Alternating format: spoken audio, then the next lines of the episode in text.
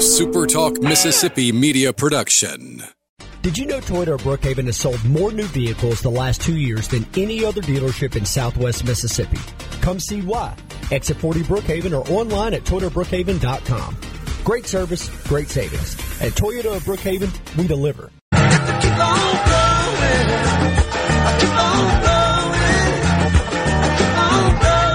Welcome to Weekend Gardening with your host, the Empress of Everything Green, Nellie Neal. Garden Mama's on the radio now to answer your questions and call you. Hello, baby. Hello, hello, hello. I am so glad to be here. Welcome into Weekend Gardening. Yeah, it's winter. Okay, we know it's winter. The good news is we're in the very deep south. This week, I don't have to warn you about uh, what our friend Gary Bachman has dubbed the Freezageddon. now, that, now I wanted to start today with an appropriate tribute. He has retired. Da da da da. Congratulations to Gary. Even better, congratulations to Katie, his beautiful, wonderful, smart, bright, absolutely terrific wife. Because that's not the end of horticulture. Come on. Gary's got lots to do. You're going to see him here, there, and everywhere, I am absolutely certain. Not to mention having the opportunity, maybe even, to get his advice about something that you hadn't thought to ask before. Because when some when people retire, sometimes they have an opportunity to pontificate a little bit, and I look forward to hearing everything he has to say. So, congratulations, Dr. Gary Bachman, and glad you could glad you could announce all of this. Um, I have to tell you the shirts that they make you wear at Cooperative Extension when you retire, that's a joke. But it, it, does say something to the effect of, don't ask me. a big, not my job, that kind of stuff. So that's fun too. And they'll have a little bit more time for just day to day fun things that are going on in their life. Welcome into weekend gardening, cause guess what? We're still gardening over here. I'm glad to say. My name is Nellie Neal. Thank you for that so much to my father who thought it would be a funny name. He was right. Bless him, but at the same time, hardly anybody can forget it, and I'm happy for that. Thank you very much for being here. Thank you very much for being a gardener or and or a radio listener and or a streamer. Maybe you're even uh, admiring my sweatshirt at supertalk.tv. We'll, we'll hear from y'all, I'm sure. But whatever's on your garden mind today, this is the place and this is in fact the time.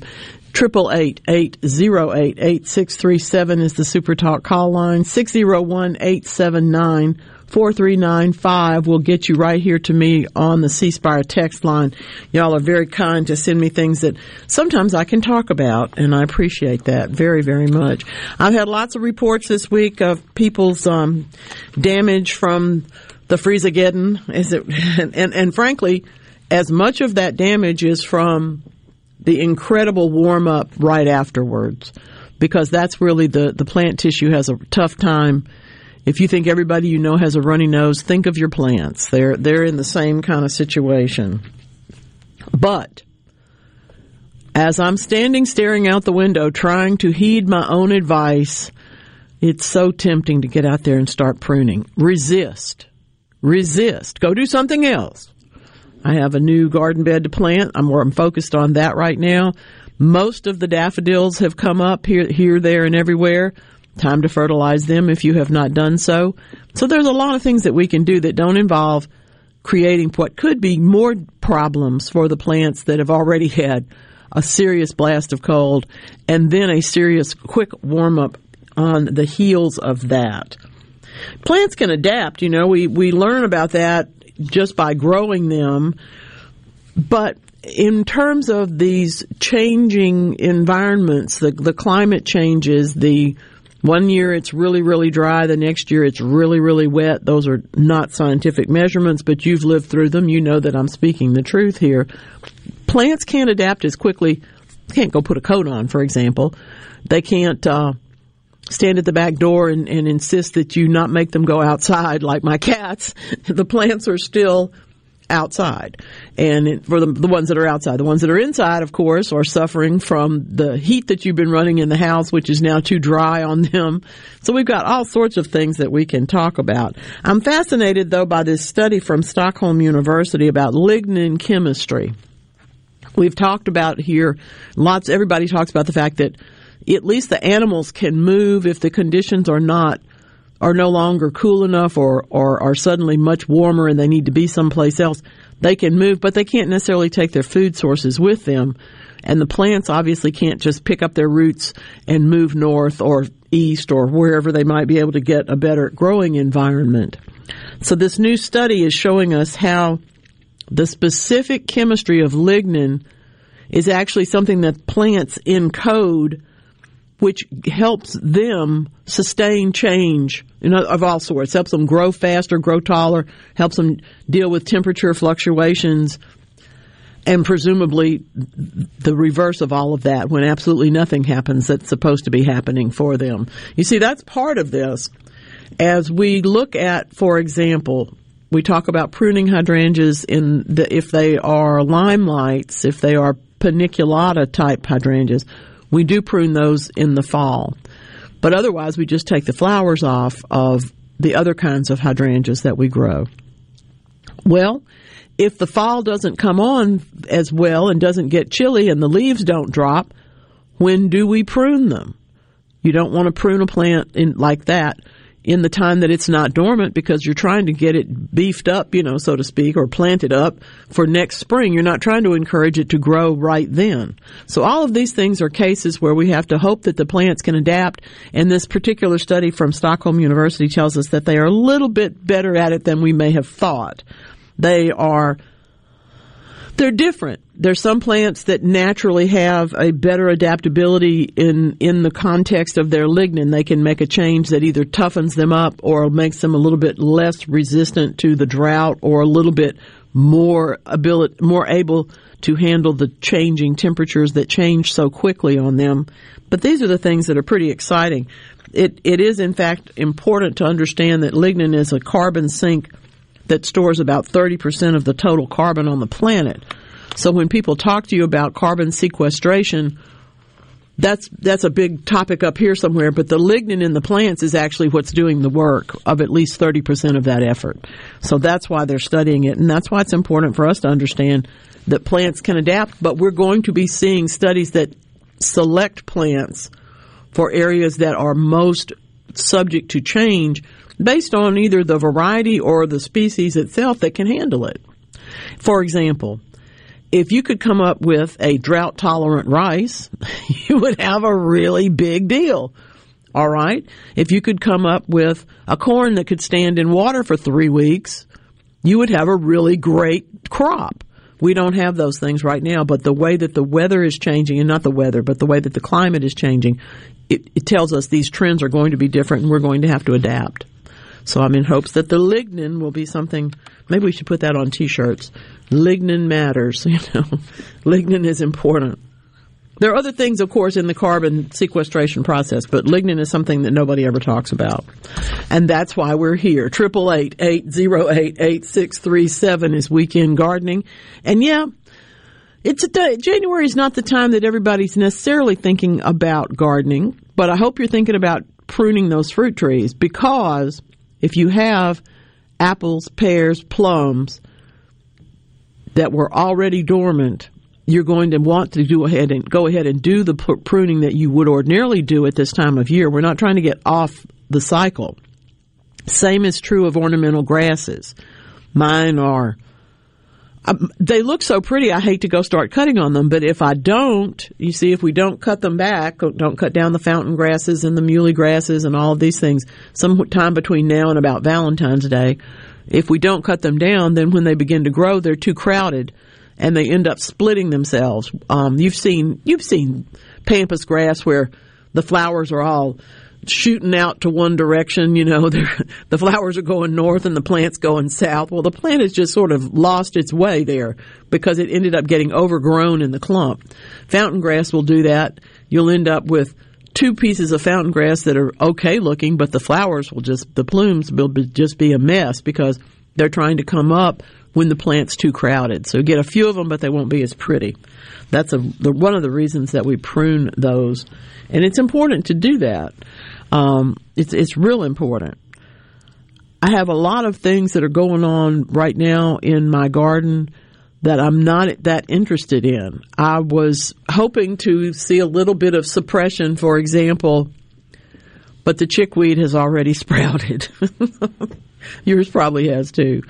Um, I'm looking at trees that are half brown, but I've still got Clara Curtis mums that are put green down at the ground level. So I'm cutting the top off of them. I got most of that out last week, but cutting the top off of them to compost it and give the others room to, to maneuver.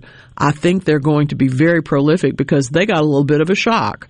The many of them were in, still in bloom when that cold weather hit. Let's see. Um, you're going to speak for somebody. Is uh, that right? Reagan, hey, Lance.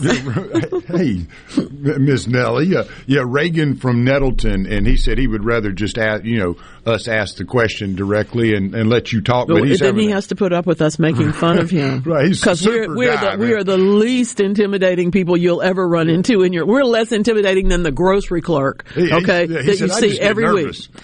Well, we just, you know. He was super guy. So, and uh, his his brother was the mayor of Nettleton, and he's now um, public service commissioner. So, I bet he could speak. Yeah, he's got that. Mm-hmm. But uh, mm-hmm. he's just having a heck of a mold problem. He said tearing uh, it up everywhere. He's uh, he said uh, he gave him a fighting chance, but he needs some advice. So, well, the moles will win if you let them. It's kind of like having armadillos. Once the family moves in, there's a lot to be said for evacuation as quickly as possible.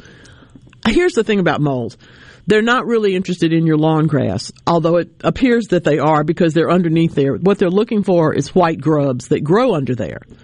Now, if you've never known that you had white grubs and you don't tend tend to go out and dig up holes, you know, in your lawn so you you wouldn't see them, there are a couple of ways to note that you've got them. One is that in the summertime, especially when the weather tends to be drier, there'll be a little bit less abundance of soil, I mean, of grass next to your sidewalk because the soil is full of white grubs there. They love the warmth of a nice concrete block, for example. So they'll get along the driveway, they'll get along the sidewalk, and they're everywhere in the lawn, but you'll be a congregation of them in those warmer spots. And when you see that, you, you know for sure that it's there.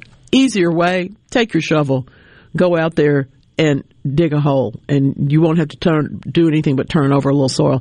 They're an inch to an inch and a half long. Sometimes they're curled, sometimes they're not, and they are voracious. Now, the only thing more voracious than them is the moles. And the moles get in, of course, get under the soil and, and eat the white grubs, and then they move over to the other side of your yard and eat those white grubs, and then they move over here and have a family, and then they move over here and have, and the next thing you know, your yard's a mess. So there are a few ways to cope with it. The biggest is to get rid of that food source. And that's going to involve putting down a product that is intended to kill white grubs in your lawn. It's done with a walk behind spreader, and you do it, and you may have to do it two years in a row. You may not, you, but because you may, you may or may you may run those moles off, and that's done. The other is the milky spore organic or natural product approach. Okay, which is fine, but it takes two applications. You have to do one in the spring and one in the fall. And if you have a really big mole problem, I can see why you wouldn't want to wait for the results.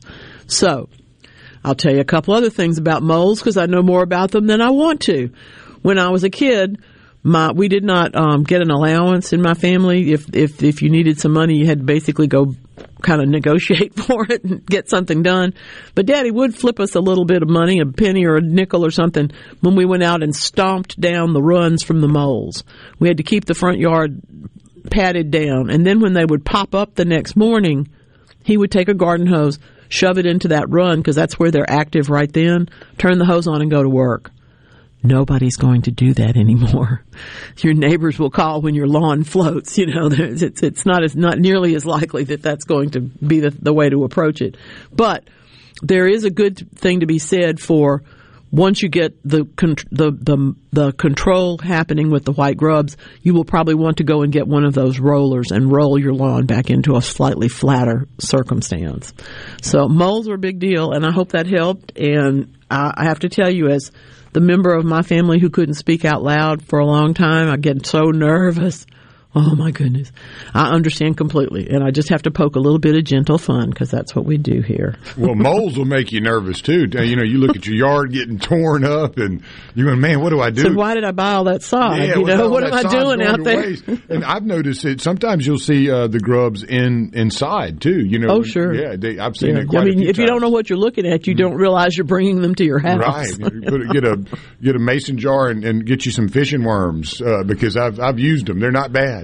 There, there, they like there's several things that are very attracted to them. Um, that's for sure. There, there's, it's really funny. The, it's like, it's like anything else. The reason that the west coast of our country has an escargot industry or a snail industry is because someone tried to have a snail industry. I mean, um, has a snail problem is because somebody tried to have a snail industry.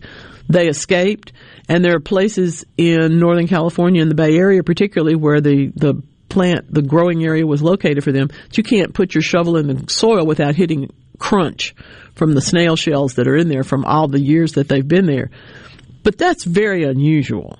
You, usually we run into uh, the if you if you got a lot of white grubs, you get the moles. The moles take care of the problem to a certain extent, but then the moles multiply and the grubs multiply, and the next thing you know, there's a party going on out in your front yard and you're not invited. So you got to do something about it. I understand that. Let's see. Mary's in Canton. She wants to know if it's too late to apply pre-emerge for sticker burrs if they have already popped up. Yeah, it's generally speaking, we think of January as a time to put out pre-emerge, but I realize that this whole year is kind of thrown off and some things are like my Clara Curtis mums already trying to sprout because they're so afraid they're going to be dead. They don't really have that consciousness, but that's what I think is going on in their reactions. So, I'm not going to say not to apply it, but I do think that you, if you've already got the problem, you'll need to go with a post-emerge instead of a pre-emerge. That makes sense. Yes, Janet's in North Mississippi, and um, her her ornamental cabbage and pansies look really dead. I I understand some of them are, and in fact, the garden centers have have ordered in more pansies. You know, anybody that was intending a little bit somewhere other part of the country that was intending to plant pansies, say in February or March, because that's when they plant them, they're not going to have any because they've all come down here. But I'm I'm going to go and I'm going to say that they're dead, but I can't. I would tell you to pull one up and be sure. And when that happens, yes, go ahead and replace them. It's a good source of compost. I have pansies in containers. I have one that's dead and one that's not. Go figure. They're exactly the same soil, exactly the same plant.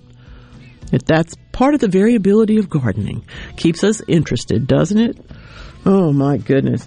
Don't forget, Flower Growers of Mississippi is getting started. You want to join us with for about professional cut flower growing as well as people who are interested in professional cut flower growing, building that industry.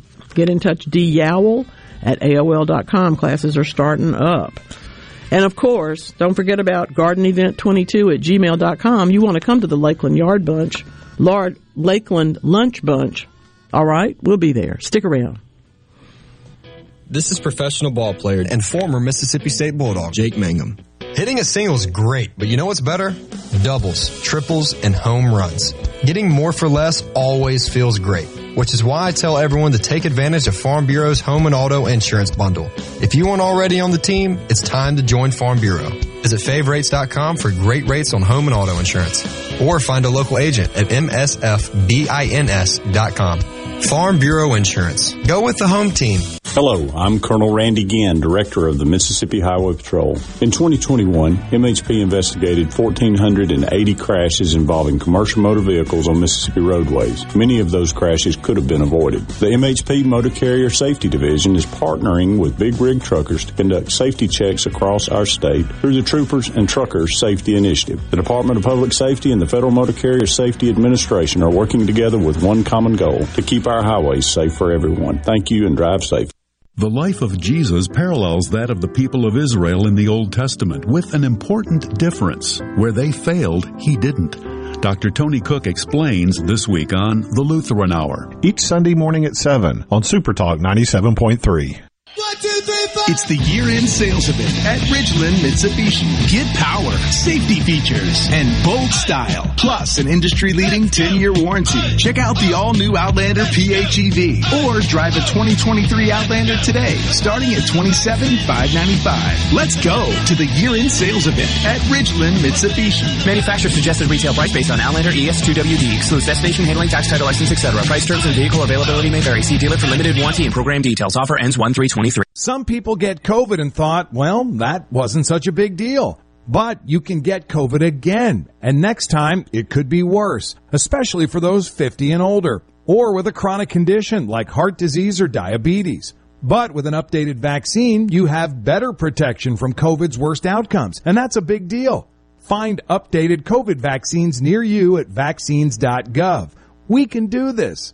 Paid for by the U.S. Department of Health and Human Services. Do you suffer from allergies, sinus, or respiratory problems, or just want to improve the quality of air you breathe in your home or business? Pure Air Consultants can help. As your indoor environmental specialists, we clean air ducts, install UV lights, and service all makes and models of heating and cooling systems. We offer the most dependable Energy Star qualified systems in the industry. Call Pure Air Consultants today, 601-939-7420. A proud provider of Rheem Home AC systems. Are you feeling it? Rheem, the new degree of comfort.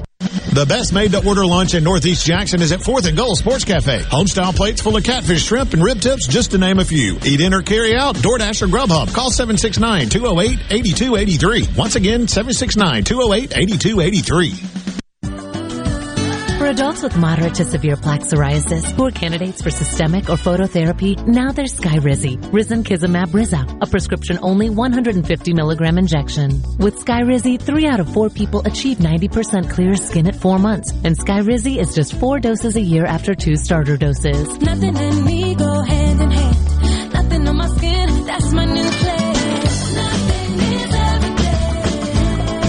Don't use if allergic to Skyrizi. Serious allergic reactions and an increased risk of infections or a lower ability to fight them may occur. Before treatment, your doctor should check for infection and tuberculosis. Tell your doctor if you have an infection or symptoms, such as fever, sweats, chills, muscle aches, or cough, or if you plan to or recently received a vaccine. With Skyrizi, you could achieve 90% clearer skin. Ask your doctor about the number one dermatologist prescribed biologic in psoriasis and visit skyrizi.com or call 1-866-SKYRIZI to learn more.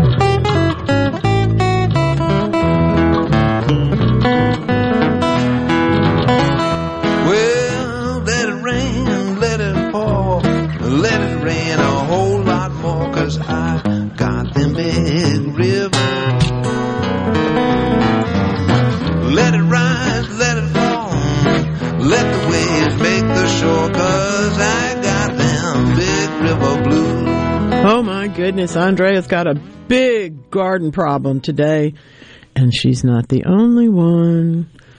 Tulips in a bag, not in the refrigerator, still hanging around somewhere in the house, in the back of the car, who knows?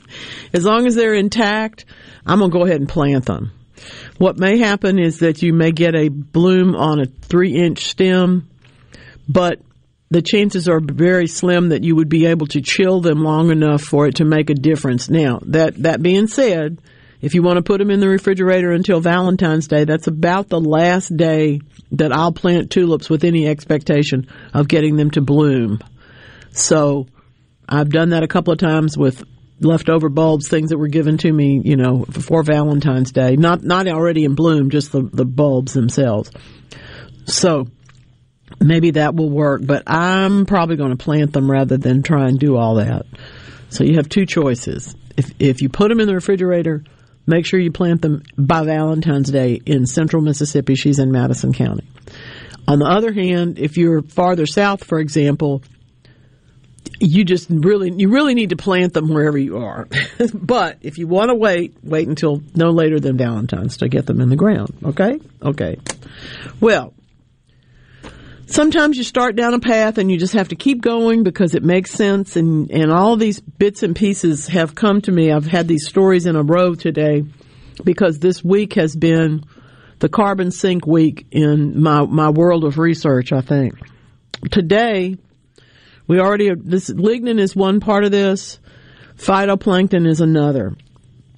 Now, How are we going to get the phytoplankton to work harder? You wouldn't think we'd need them to because they already work pretty hard as it is. And indeed, the goal would be at this point to feed them those those tiny little microscopic plants that are really the key, you know, in terms of the ocean's ecosystem. They do so they they feed so many things, but the idea would be to encourage them to take up and therefore sequester more carbon dioxide. We do that, it turns out, according to this Pacific Northwest National Study Department of Energy do, doing the work, that an iron based fertilizer, really tiny amounts of it, can stimulate plankton to pull carbon dioxide from the ocean, and that means it would be a carbon negative process or a carbon sinking process. So, particularly in areas where we understand that there is not enough phytoplankton, where the oceans have changed their character and food sources have changed. We're seeing already cases where creatures are farther out, closer up to the countries that we understand where they used to be. They're not in the same lagoon anymore. They're out there. They're not over here. The classic, I suppose, is in on the west coast anyway. The classic is is crab legs. You know, the crab, the giant crabs are not where they used to be. So the fishermen are having to go figure out where the food source is that they're eating. And therefore, if we could put a food source, not necessarily the one for the crabs, but a phytoplankton into specific places where it has become depleted, we not only can help the environment itself, but also the creatures that live there. So it makes a whole lot of sense. Um, they, they've argued this whole thing is it, it, exists because it already happens, and the, the research exists. That is because this, the process already happens. And the idea is to augment them. Um, this is like the ultimate in my head. They didn't say this, but in my head, this is the ultimate use of the dead zone. If we could figure out a way to get those nutrients to not land in a dead zone, but instead to feed something else once they got into the water, we would have a much better situation than we do. Want to know more about it? Nature Nanotechnology. I didn't know that was a journal, but it is. It's a thing. Oh my goodness. Should I replant the onions? Yeah, I'm I'm uh I'm I'm trimming off the brown part and I'm planting another little bulb next to where the one was that doesn't look too good. In case it comes back, I'll have two. All right. I'm not yanking them out of the ground. I'm not. On the other hand, if you take one up and it's soft and mushy and gone, you know it's soft and mushy and gone. But if there's a little bit of strength left in that stem, I'm just taking off the brown leaves and putting another bulb close by. It, they, they won't crowd each other too much if they both make it. But in, in that particular case, I think the onions themselves are going to be tougher than we expect, but we're not going to be able to keep all of them not everything's going to work. Um, what to fertilize daffodils with? This is Jackie from Brandon. Um, you know, there's a couple of choices in terms of, of fertilizing daffodils. M- many people will just say whatever you got. They just need a little fertilizer if you're buying something, I do like the commercial product called bulb food because it comes in a small bag. It's not something you have to store a whole lot of. It does have other uses in the garden, but it's got exactly what the bulbs would need. On the other hand, if your bulbs have been doing okay and you just want to give them a little bit of boost, then sure, anything's anything's good. Just a little bit of it, not too much. All right. The other thing that she's got, it I, I can't tell what these are, and they yes, they do look frozen. Um, I am not going to do anything about this particular group except go in and cut back a couple of stems and see if there's anything green in there at all. And that's that's all I'm going to look for right now. Too many changes yet to come to start cutting off and repotting and doing all the other things that you might eventually want to do. But I am going to look and see whether or not they're alive. Okay? Okay. Nice pots, by the way. And I love your cart. Jackie has the cart that we all need. There's, that's a that's speaking of next year's Christmas list. Put that on your list. Well, just one more on the carbon sink issue because I just can't I can't leave this unsaid. We've gone with the lignin in plants. We've gone with phytoplankton in the oceans two places that carbon is sequestered and can be stored and is stored and should be stored more. We're, we're working on getting this to work. Why do we need to get this to work? Because we would like to ameliorate some of this changing climate. We would like it to not get any nuttier than it already is. If you look at the, what the climate has done to us, we have polar vortexes coming farther south. We have tropical winds coming farther north, where there are just all sorts of things that we're not accustomed to. When we first began discussing this issue, I had uh, I had an insight, and I've shared it with a bunch of people that the edges are are sharper. We we've always had a roller coaster of weather, but instead of it going up and down and up and down, now it goes up and down and up and down, you know, and drought and rain. I mean, we, we we're just much more radical in both ends of the the spectrum: drought, dry weather, wet weather, cold weather, hot weather, and those are the things that stress all of us and our plants. And it's a La Nina, you know, winter. And it's a La Nina winter, which doesn't help either.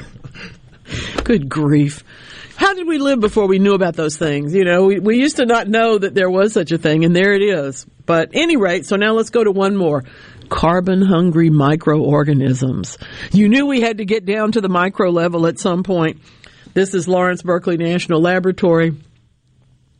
I know there's a lot of prejudices people say, oh, MIT, oh, Lawrence Livermore. If I'd been smart enough to get into either one of them, I'd been happy, okay? but that wasn't, that wasn't likely to happen. Meanwhile, this is a new technique. They've been studying bacteria long enough to know how the bacteria work, and they're studying the bacteria to convert carbon dioxide this is just so crazy into solar fuel through artificial photosynthesis. Doesn't that sound like word salad? That doesn't sound like that could possibly be even a speculative thing, but it's a real deal. They have demonstrated this technique. They have done the positive modeling for the next piece of it, which is to say what they have to do to get it to work. It is a this metabolic process converts carbon dioxide, hold on now, into liquid acetate. And as we know from previous studies that have been, have been um, recently released, that's a key ingredient in producing liquid sunlight. Now, that's a term that comes in quotation marks because it's not an actual thing. It is, in fact, solar fuel produced through artificial photosynthesis. Good grief. This is so magic. This is just absolutely wonderful. And it's reported in yet another journal that I never heard of, Nature Catalyst. Nature Catalyst? How many subscribers could that have? I probably have more subscribers to my newsletter, and it's they're not. I mean, we're a small but tight, very passionate group. Okay. Anyway, they selectively converted carbon dioxide by basically hitchhiking along with the little microorganisms that do it in life. That's I just love this.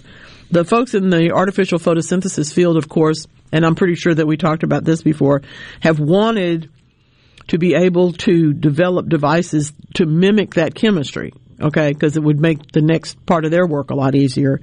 But if the microorganisms can do it, we ought to be able to do it too. And sure enough, they did. That's just wild. Isn't that wonderful? So much fun. There's good news about carbon dioxide. There's bad news about carbon dioxide, but we now have three different ways in which it's attempted to be the research is showing us that it can be sequestered, and those are all things that I think are very, very positive. Well, now that's just beautiful, John. Um, there, there's 27. Good grief. I think that's a yin yang in your moon, but I can't really see it. So one of these days, I'll I'll have better eyesight. I think, or I'll have a I'll have a computer I can zero in on. They're going to give me a thing eventually that will let me look like a jeweler's lens onto the computer. I can't blow it up any farther than I can blow it up. I know that there's a lot going on in all of our gardens that we are kind of waiting to see what's going to happen. I'm happy to tell you that uh, there's going to be a lot of cleaning up the monkey grass. Oh my goodness. At my house, it got burned badly, and usually, you know, in in late January or so, we go out we look at liriope, we look at mondo grass, we look at these other clumping ground covers, and we say, nah, it's okay, I'll just let it grow for a while. This is not the year to do that. This is the year to go out take weekend gardening in your ear, take some music, whatever you're going to do, and sit down and trim those things. We're going to need to do that in a few more weeks because they're going to start growing. And when they start growing, if the if the the tip is growing in the center and they have to grow up over all of this other dead material, you end up with a nice little hat of new leaves and all this other stuff that's decomposing underneath it. Really doesn't look too good. Now, you don't need to cut necessarily. You may want to cut because it may only only be half the leaf that is damaged. But if it's the entire leaf, when you get to ready to do that, and really with anything that you're taking down, use your gloved hand. Don't be cutting. You don't want to cut down into, for example, any perennial, whether it's a, a, a clumping grass or whether it's your lantana. You don't want to cut down into the crown. So do the kind of trimming that you can do when it's soft tissue with gloved hands. If it's something like my lantana, I'm going to cut it, but I'm still going to leave a little bit above the ground for it. I don't, I'm not going to allow the, I'm not going to allow my enthusiasm to actually damage the crown of the plant. Be doing all of that in the next few weeks. I know some of you can't wait any longer. You're, you're going to get out there and do it anyway, so I may as well tell you how.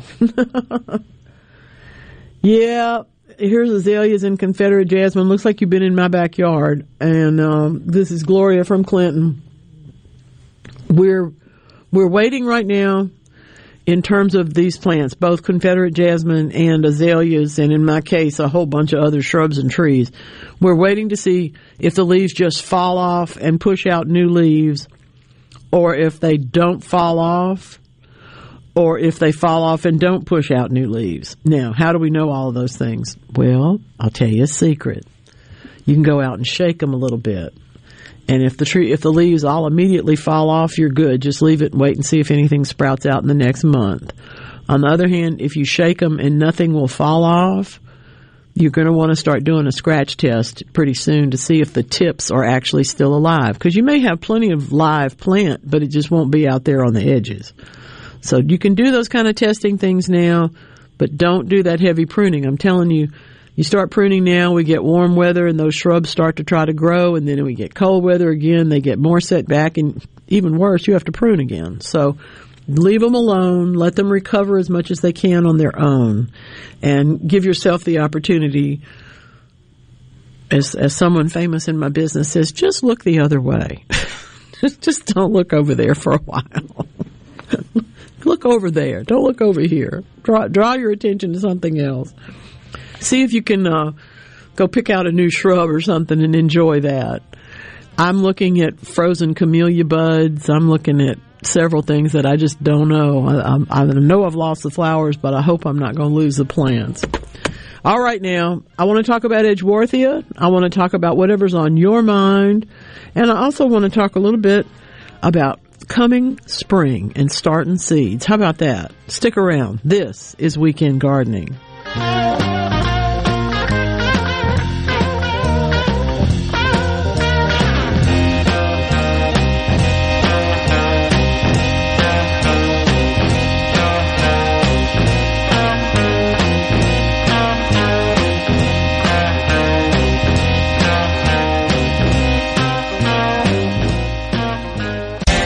Think of all the comforts your family enjoys around your home. When you include propane appliances throughout your home, you can have even greater comfort from endless hot water to softer clothing and cozier heat on cold winter days. With an all propane home, you'll also enjoy greater efficiency and energy savings compared to all electric homes. Go to PERC.com and ask why propane. The answer will be clear. Energy for everyone. Propane. Visit MSPropane.com. This is professional ball player and former Mississippi State Bulldog, Jake Mangum. Mississippi is my home. I've been all over the state and seen just about all there is to see. As a native, joining Farm Bureau was a no-brainer. They're there when I need them, with competitive rates and exceptional customer service. If you aren't already on the team, it's time to join Farm Bureau. Visit favrates.com for great rates on home and auto insurance, or find a local agent at msfbins.com. Farm Bureau Insurance. Go with the home team. For a flipping good time, come down to Cock of the Walk. Celebrating our 40th anniversary at Cock of the Walk. Voted the best catfish in Mississippi with our grilled or fried catfish along with greens, coleslaw, and a skillet of our homemade cornbread. With locations on the reservoir, Pocahontas, and one mile from the Grand Ole Opry in Nashville, Tennessee. Catfish, hush puppies, and fried dill pickles. For a flipping good time, come down to Cock of the Walk. I like chicken. I like fish. I like hush puppies. I love it. Catfish is excellent. For a flipping good time, come down to Cock of the Walk. What if there was a paint that could awaken something as old as that Rip Van Winkle guy? Hey, what? Because it could adhere to the most weathered exteriors and completely restore its youth. Hey, there's hair on my head again. If a paint could give any time-worn surface stunning new life, is it still paint? Regal Select Exterior from Benjamin Moore. Paint like no other. Seabrook Paints in Jackson and Ridgeland. Visit SeabrookPaints.com. Hey, I'm here with Alex Murray of Auto Innovation. At Auto Innovation, we want to change your car buying experience. When you're in the market for a quality pre-owned vehicle, please come see us. We want to make friends, not just customers. All eligible vehicles are inspected by a Master Tech mechanic and come with a limited powertrain warranty on us. We are located on Highway 51 in Ridgeland. Come by and see us or check out our inventory online at autoinnovation.net. Let us change your car buying experience. Auto Innovation, Highway 51 in Ridgeland. And now another no-brainer money-saving tip from Progressive. It looks like your luggage is over 50 pounds. Is there anything you can take out? Oh yeah. Let me just toss all these $20 bills. Great. Let me grab your trash can. Stop. Instead of throwing money away, move some clothes into a carry-on. And here's a better tip from Progressive on how not to waste money. Don't pay too much for car insurance. Drivers who switch and save could save hundreds. Progressive Casualty Insurance Company and affiliates. Potential savings will vary. We expect our information in real time. US Med carries continuous glucose monitors, which provide real-time readings of blood glucose levels. US Med is an approved provider for Medicare and over 500 private insurers. So call 800-730-8405 today for a free insurance and Medicare benefits check. As easy as that's 800-730-8405. Since 1871, Gaddis McLaurin Mercantile in downtown Bolton has been providing everything you need. Everything for your house, fencing, plumbing, flowers, lumber. Everything for your animals, dogs, cats, birds, chickens, cows, horses, and everything for your patio and yard. Bayou Classic cookers, wind chimes, Orca and Pelican coolers. We have most everything. 150 years of serving the community, family owned and operated. Gaddis McLaurin Mercantile, downtown Bolton since 1871. We'll see you soon.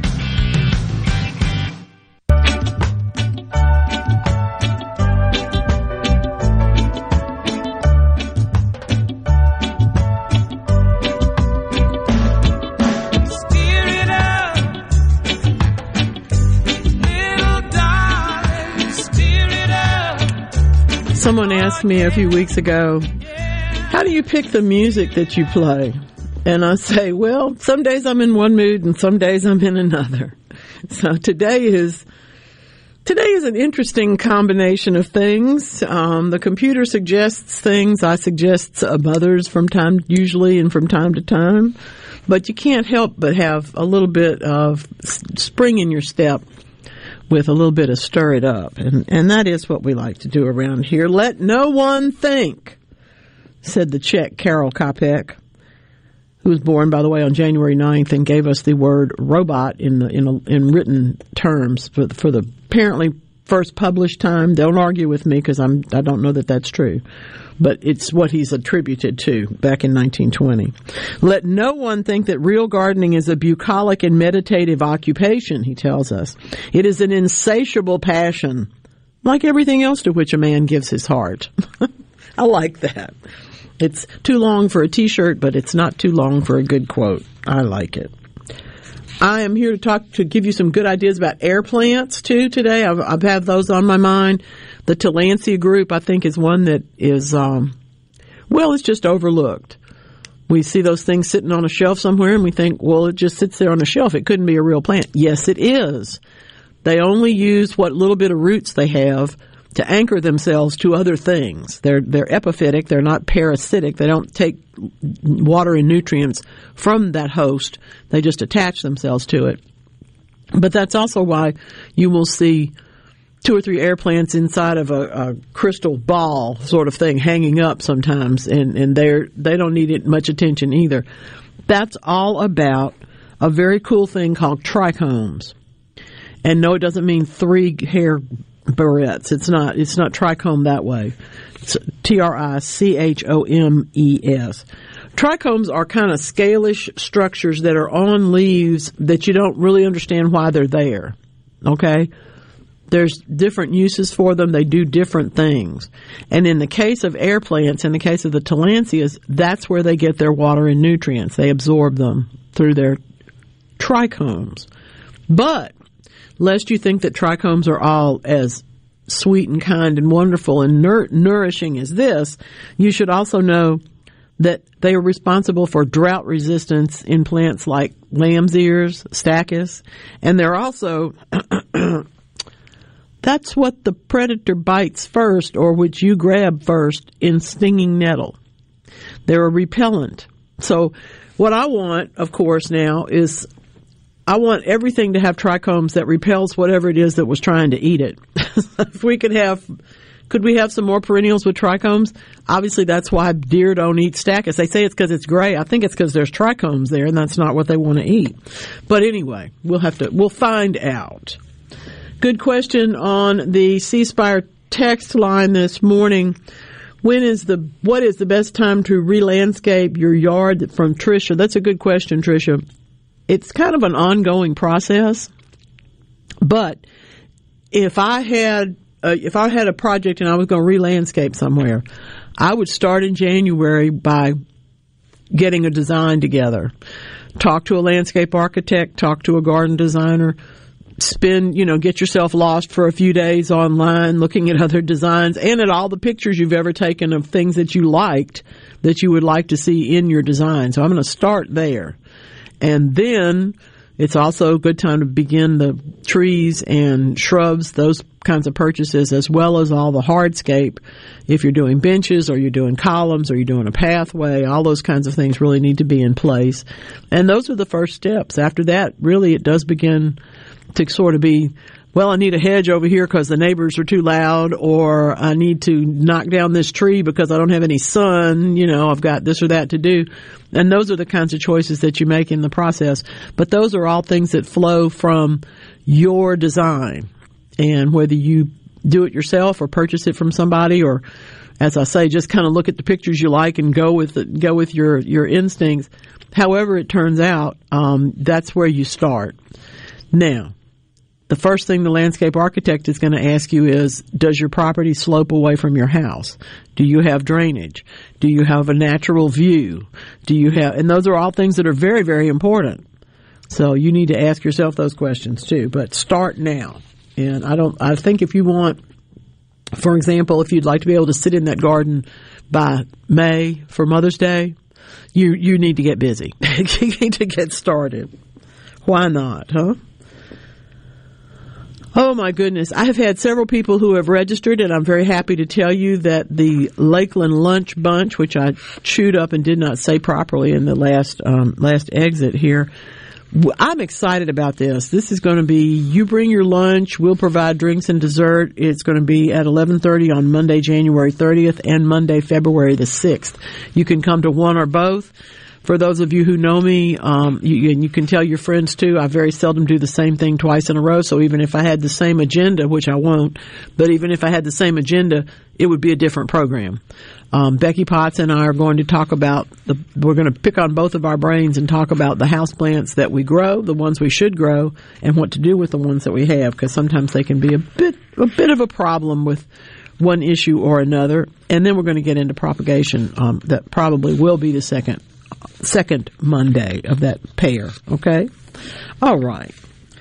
I want to tell you about Edgeworthia. We've talked with Anna in Oxford about her Edgeworthia from time to time.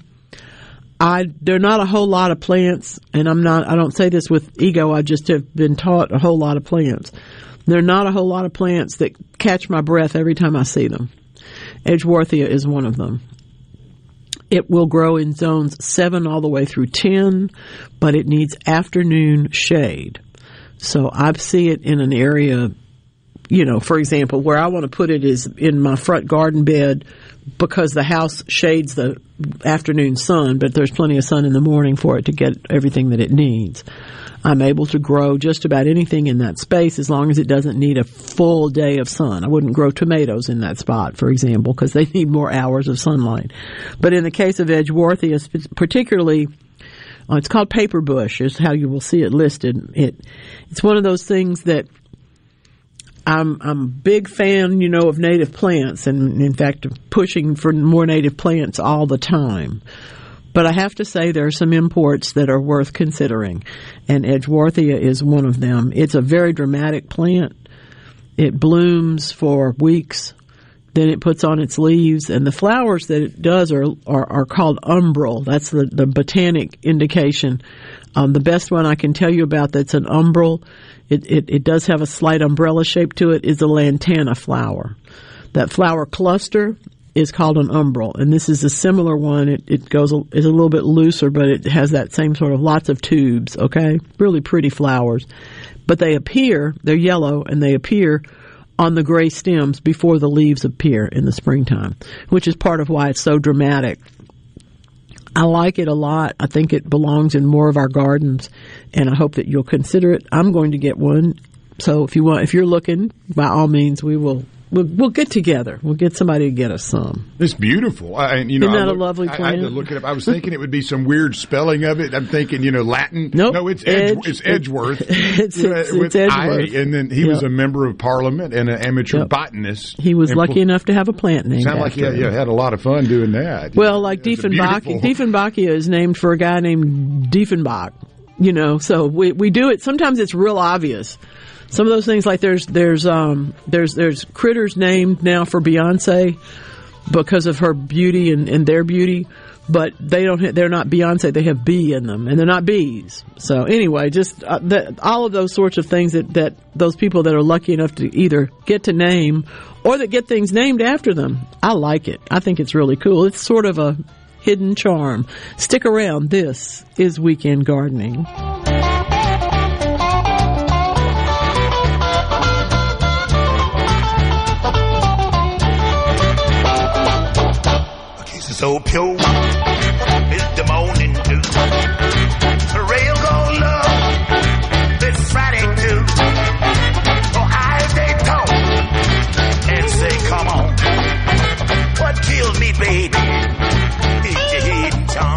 This is professional ball player and former Mississippi State Bulldog, Jake Mangum. I wouldn't be where I am today without the love and support of my family. It's critical to have people around you that are always on your team. The outstanding folks at Farm Bureau do just that with their competitive rates and exceptional customer service. Be a part of the team that rallies around you. It's time to join Farm Bureau. Visit favrates.com for great rates on home and auto insurance or find a local agent at msfbins.com. Farm Bureau Insurance. Go with the home team. Hello, I'm Colonel Randy Ginn, Director of the Mississippi Highway Patrol. In 2021, MHP investigated 1,480 crashes involving commercial motor vehicles on Mississippi roadways. Many of those crashes could have been avoided. The MHP Motor Carrier Safety Division is partnering with big rig truckers to conduct safety checks across our state through the Troopers and Truckers Safety Initiative. The Department of Public Safety and the Federal Motor Carrier Safety Administration are working together with one common goal to keep our highways safe for everyone. Thank you and drive safe. Hey guys, it's football season again, and the College Corner is back to get you geared up for game day. We have significantly increased our inventory, so there is even more to choose from. Still waiting in lines and fighting the big crowds in Starkville and Oxford? Come by, and our staff will have you in and out and on your way. Want to score a touchdown at your next tailgate or homegate party? Then look for us online at collegecornerstore.com or come see us at our Ridgeland store and in Flowood. The College Corner, where it's our job to make your Saturdays great. Having any electrical problems? La Valley Electrical Services. We install new switches, breakers, relays, and Kohler generators. La Valley Electrical Services. We handle new lighting fixtures, ceiling fans, electrical outlets, and LED lights. La Valley Electrical Services. 601-228-9969. 601-228-9969. That's 601-228-9969 or online at lavalleyservices.com. That's lavalleyservices.com. Your home for Ole Miss sports. WFMN Flora Jackson. Super Talk Mississippi. Powered by your tree professionals at Barone's Tree Pros. 601 345 8090. It's Alyssa Arbuckle, and you're listening to Super Talk Mississippi News. Governor Tate Reeves announced Tuesday that he will be running for another term. While he touted successes like the largest tax cut in state history and the increase in teacher pay, he told us the past four years hasn't been without its challenges.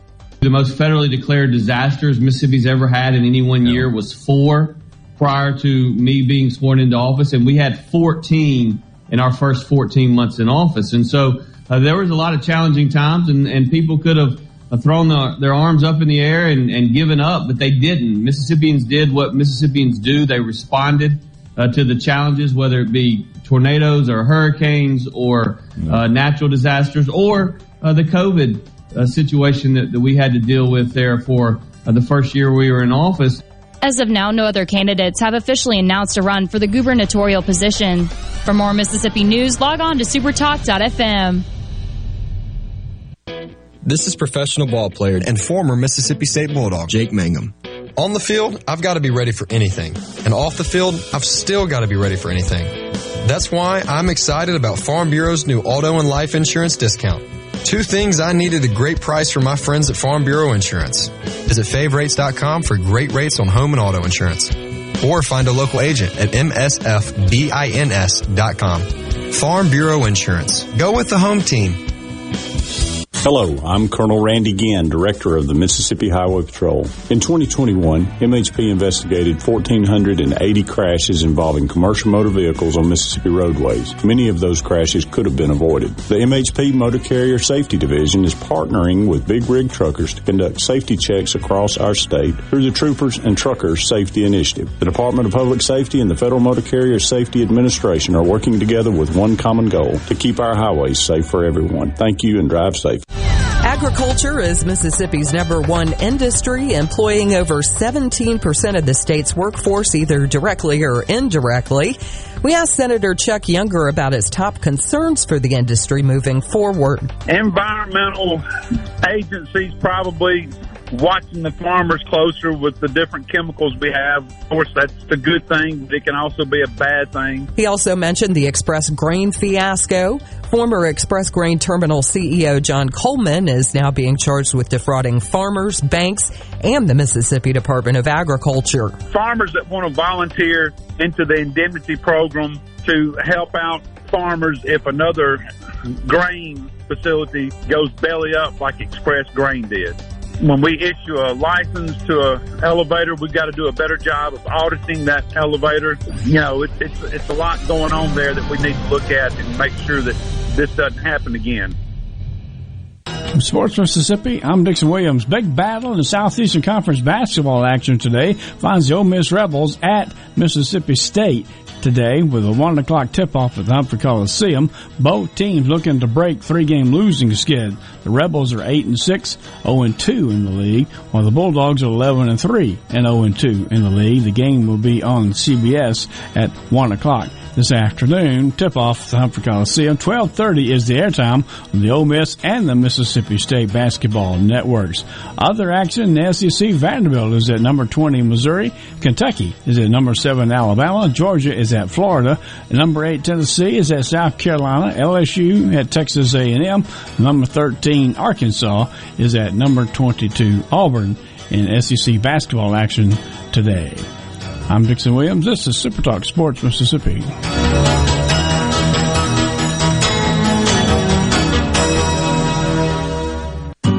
Please never use gas appliances for purposes which they are not intended. A gas oven should never be used for heating purposes and never store flammable materials inside propane cylinders. The Mississippi Propane Gas Association takes pride in protecting your home or business. We ensure that our products are delivered in compliance with the highest industry safety standards. Plus, we offer free gas checks for our customers. Energy for everyone. Propane. Visit mspropane.com.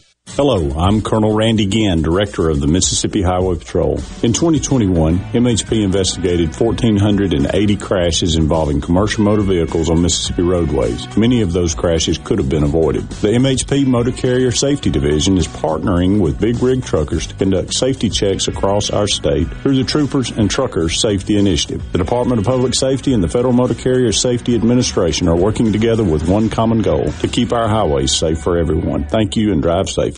One more college football playoff game to be played, and that is Monday night in the 2023 College Football Playoff National Championship between number one ranked Georgia Bulldogs and number three ranked TCU Horned Frogs on Monday night. 6:30 is the Central Time kickoff in Los Angeles, California.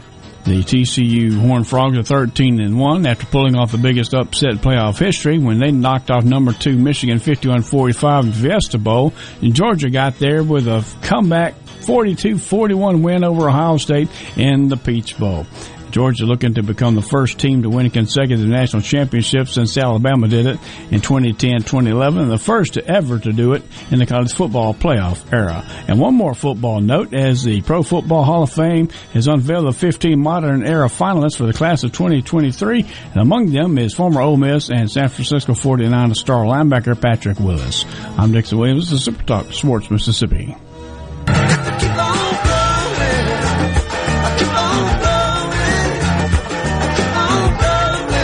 Welcome to Weekend Gardening with your host, the Empress of Everything Green, Nellie Neal. Garden Mama's on the radio now to answer your questions and call you.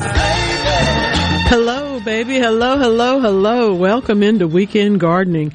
I have been amazed this week at the number of people that want to discuss whether it's King's Night, Epiphany, Twelfth Night, all of those. Bit, King Cake started yesterday, last night. Mardi Gras starts now. The rest of it is religious. The rest of it you can get into if you want to or not. But if, like me, you're mostly interested in king cake and the colors purple, green, and gold, now's our time. So there it is. And I don't care where you are. Mardi Gras is a big deal in many, many, many, many places. We just kind of get, we get kind of hooked on one notion. Um, the big discussion at my house is, is that my, my, my daughter's coming up from New Orleans, and the question is, do you want a plain king cake or do you want a stuffed king cake? I confess I like plain king cake, but everybody else in the world wants it either stuffed with blueberry goo or with, you know, peaches or something.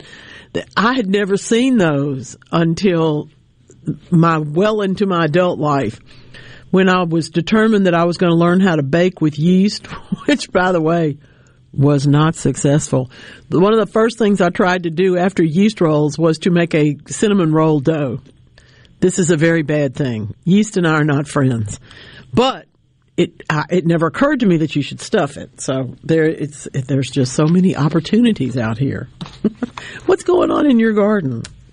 What do you like your king cake stuffed with? Triple eight eight zero eight eight six three seven. That is the Super Talk call line, and I appreciate you using it. You know that I get lonely here if you don't call. 601-879-4395. There are plenty of people who would say, yeah, but you go on anyway. That's true, but I do read your texts and we will voice your call if you can't talk. Or won't. I shouldn't say can't. If you won't, we're kind enough to do that. You know, back in the days, the early days of talk radio, you were not allowed to do that. If someone called and they didn't want to talk on there, you said, see you later and hung up, you know. but we're a little bit friendlier, just a little bit. University of Michigan is an interesting place.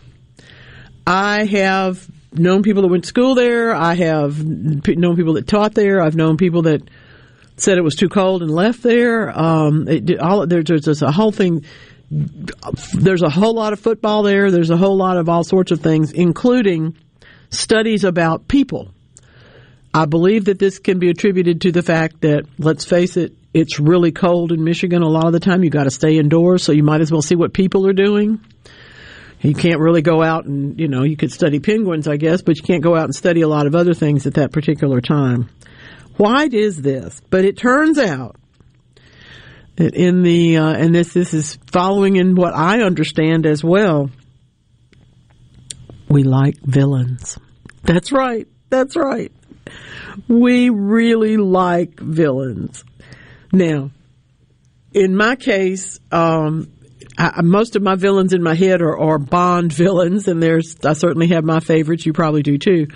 But why is it that we even like villains? They're well, it's because we tend to think the best of people, and we really do think that underneath it all, Ursula on Little Mermaid is actually a friendly, wonderful woman. That that Pat Carroll's voice, that that the, the late Pat Carroll, brilliant, brilliant actress, that that that those voices, those sounds, that animation and stuff is really just belying a delightful, sweet, kind person underneath.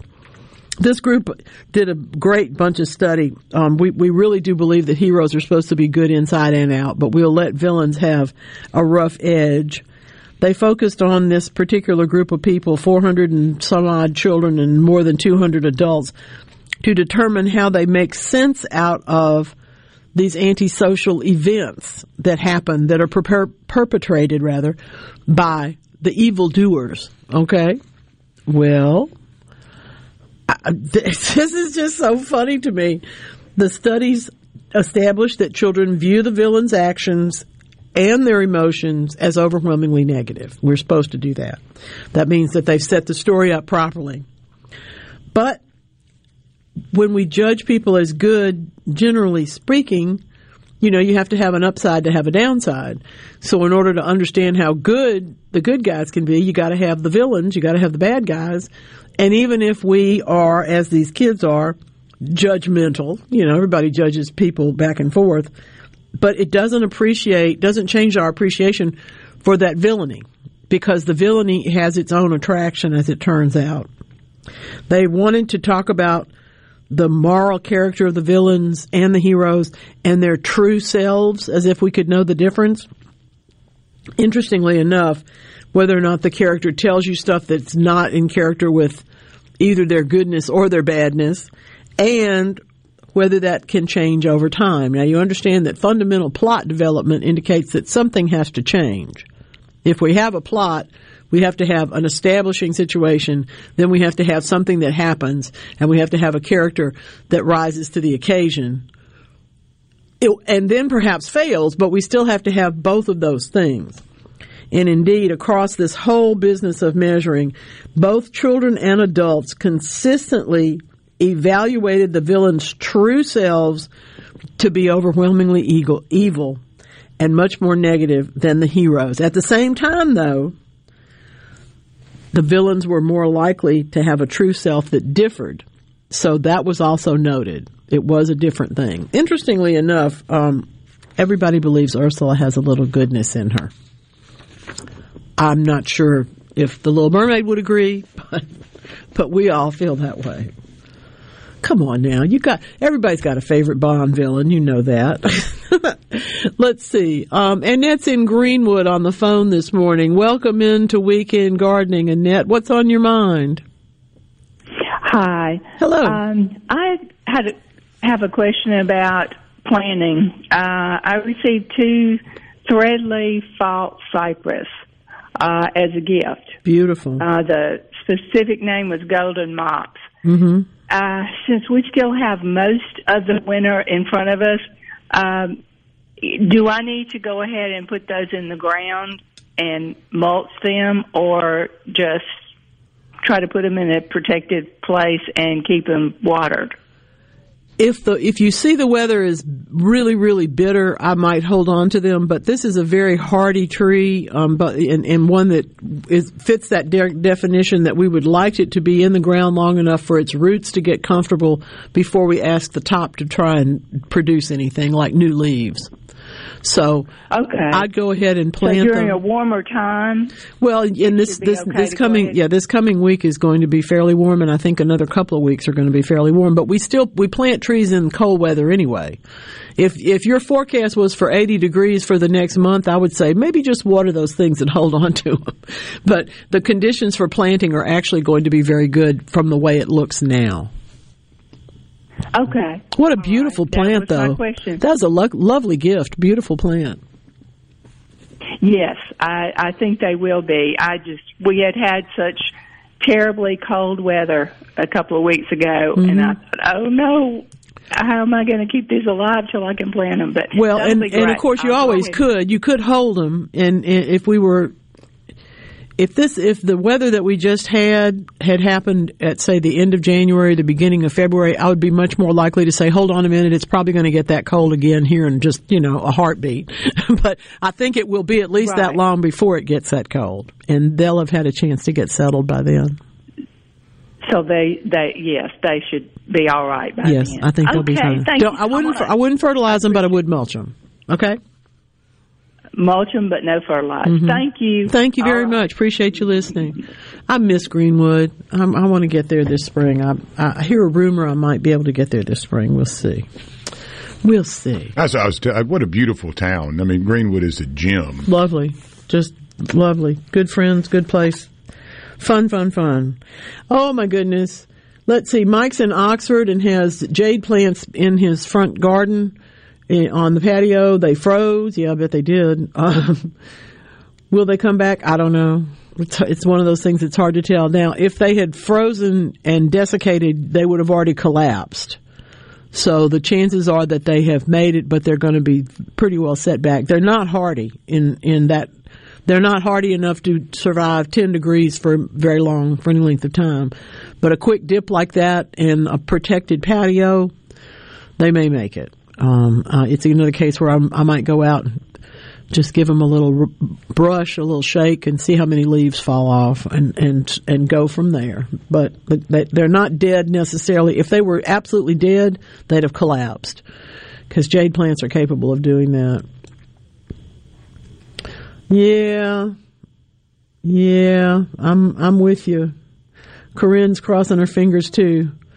Her, her sweet olive looks a little bit worse than mine. Mine's got, although mine is more disconcerting looking, this one's lost all of its leaves. Mine has half of its leaves on one side. That doesn't make any sense at all, but there we are.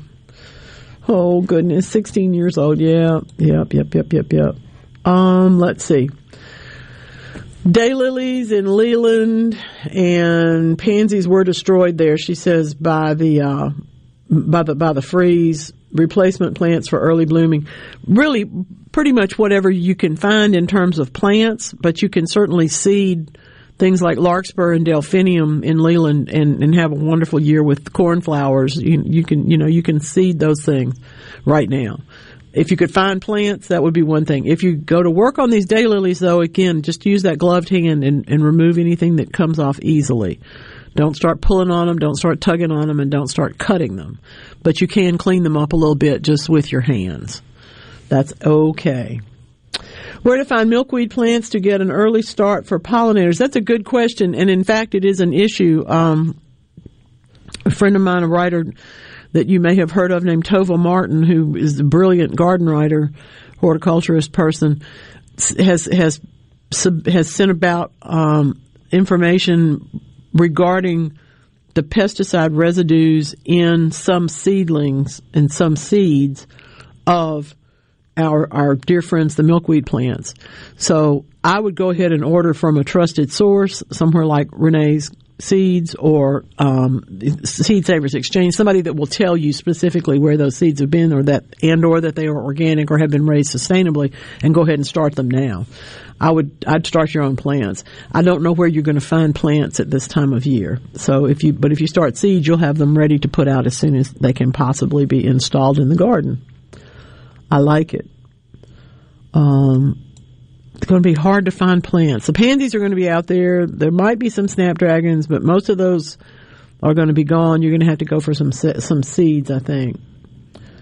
Let's see. Um, Jen's in Madison, and her fatsia plant is very, very droopy. Yeah, so's mine.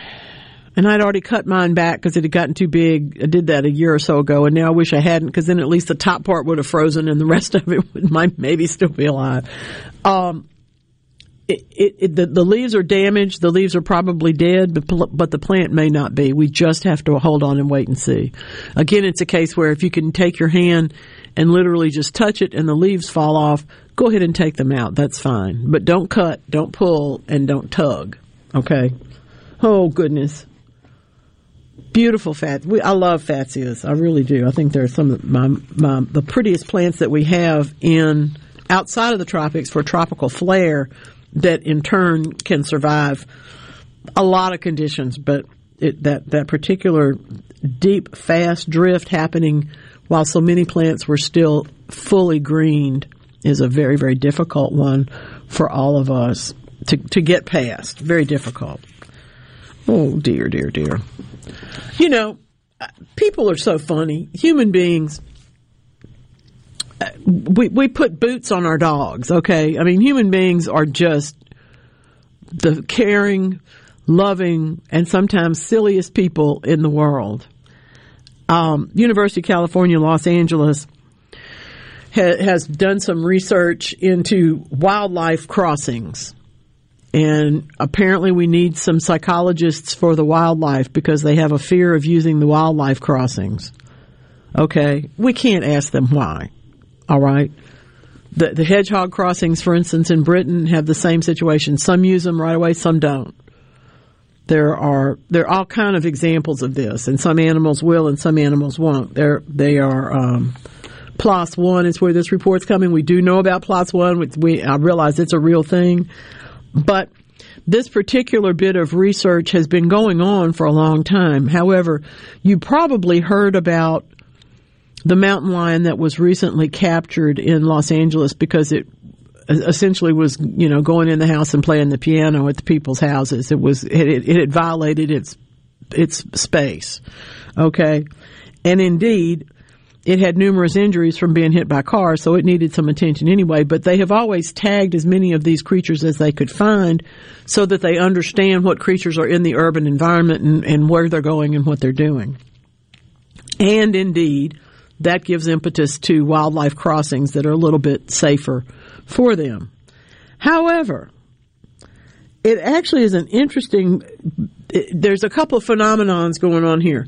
If your population has always been over here in point A, and everybody's gone back and forth based on this trail, you know, to the store over yonder or the town back there or the whatever it is, that's one thing.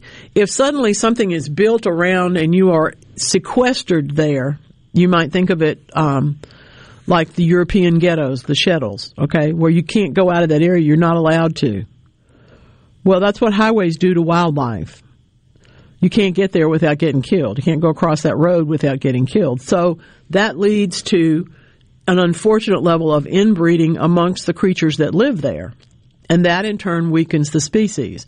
So the the wildlife crossings that yes, I do I do make fun of a little bit because sometimes they're I, I, I'm I'm I'm I'm not little, but I am a little old lady. Okay, I'm I'm I'm one of those people who's perfectly capable of stomping my fist foot and waving my fist and saying you should do this to fix this problem.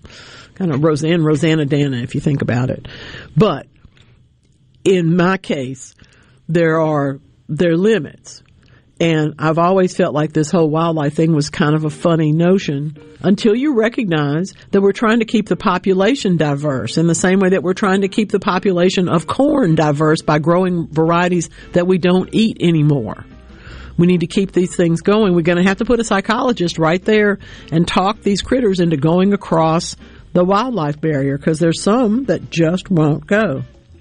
Some of them are afraid they get under there. I can see it, and you hear the cars going over the top. You know, that's kind of scary. But we're going to have to work it out because we need diversity in our critters as well as in our plants. Oh my goodness. We haven't heard this tune in a long time. I like it. Stick around for more weekend gardening.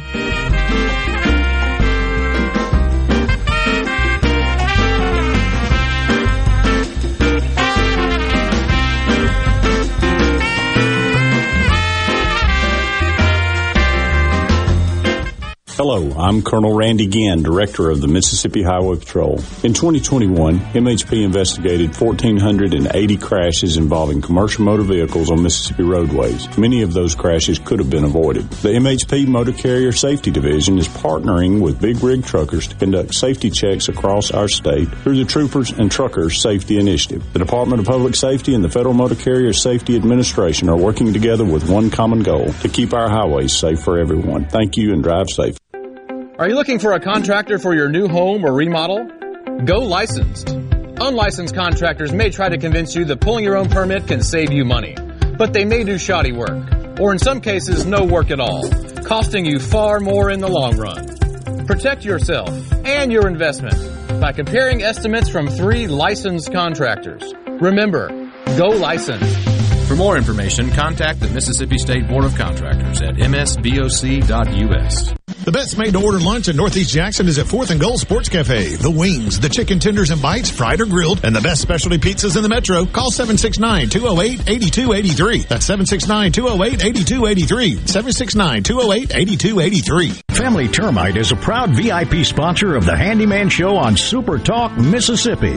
Whether you're a proud DIYer or a seasoned veteran, Mississippi's handyman Buddy Slowick has the answers to your home improvement questions each Saturday from 10 till noon. So how do you know if you have hail damage? Not all roof damage can be spotted from the ground. Gallo here from experience. Believe me, you need a pro that you can trust to give you an honest assessment of your roof. There's no better team than Watkins Construction and Roofing. You can trust them to give you an honest evaluation. The Watkins team will answer your call 24-7 and give you a complimentary roof inspection and estimate. Plus count on them to get back with you as fast as the next business day. Financing is available. Count on the pros. Watkins 601-966-8233. Make a New Year's resolution that's easy to keep. Help protect your identity and finances with LifeLock Identity Theft Protection. LifeLock detects identity threats you may miss on your own. And if you become a victim, LifeLock will work to fix it. No one can prevent all identity theft or monitor all transactions at all businesses. But LifeLock by Norton makes it easy to help protect yourself. Join now and save up to 25% off your first year. Go to lifelock.com. Use promo code NEWS. What if there was a paint that could awaken something as old as that Rip Van Winkle guy? Hey, what? Because it could adhere to the most weathered exteriors and completely restore its youth. Hey, there's hair on my head again. If a paint could give any time-worn surface stunning new life, is it still paint? Regal Select Exterior from Benjamin Moore. Paint like no other. Seabrook Paints in Jackson and Ridgeland. Visit SeabrookPaints.com. Are the trees and shrubs running your yard instead of you? Let the tree professionals at Baroni's Tree Pros take out your problem limb by limb. Baroni's Tree Pros is your complete tree, shrub, and stump removal service. No job is too big for the tree professionals at Baroni's Tree Pros. And with our superior cleanup, you can't go wrong. Baroni's Tree Pros, 601-345-8090. 601-345-8090. That's 601-345-8090 or online at baronestreepros.com. That's I'm Rex Baker with Gateway Rescue Mission. Why are we on this planet? Did God create us just to work the 9 to 5 grind and crash for the weekend? No. Our Creator wants to use us, you and me, to give back to others. You can be a part of God's bringing restoration to a fallen world by donating or volunteering, or both, at Gateway Rescue Mission right here in Jackson. Check us out at gatewaymission.org.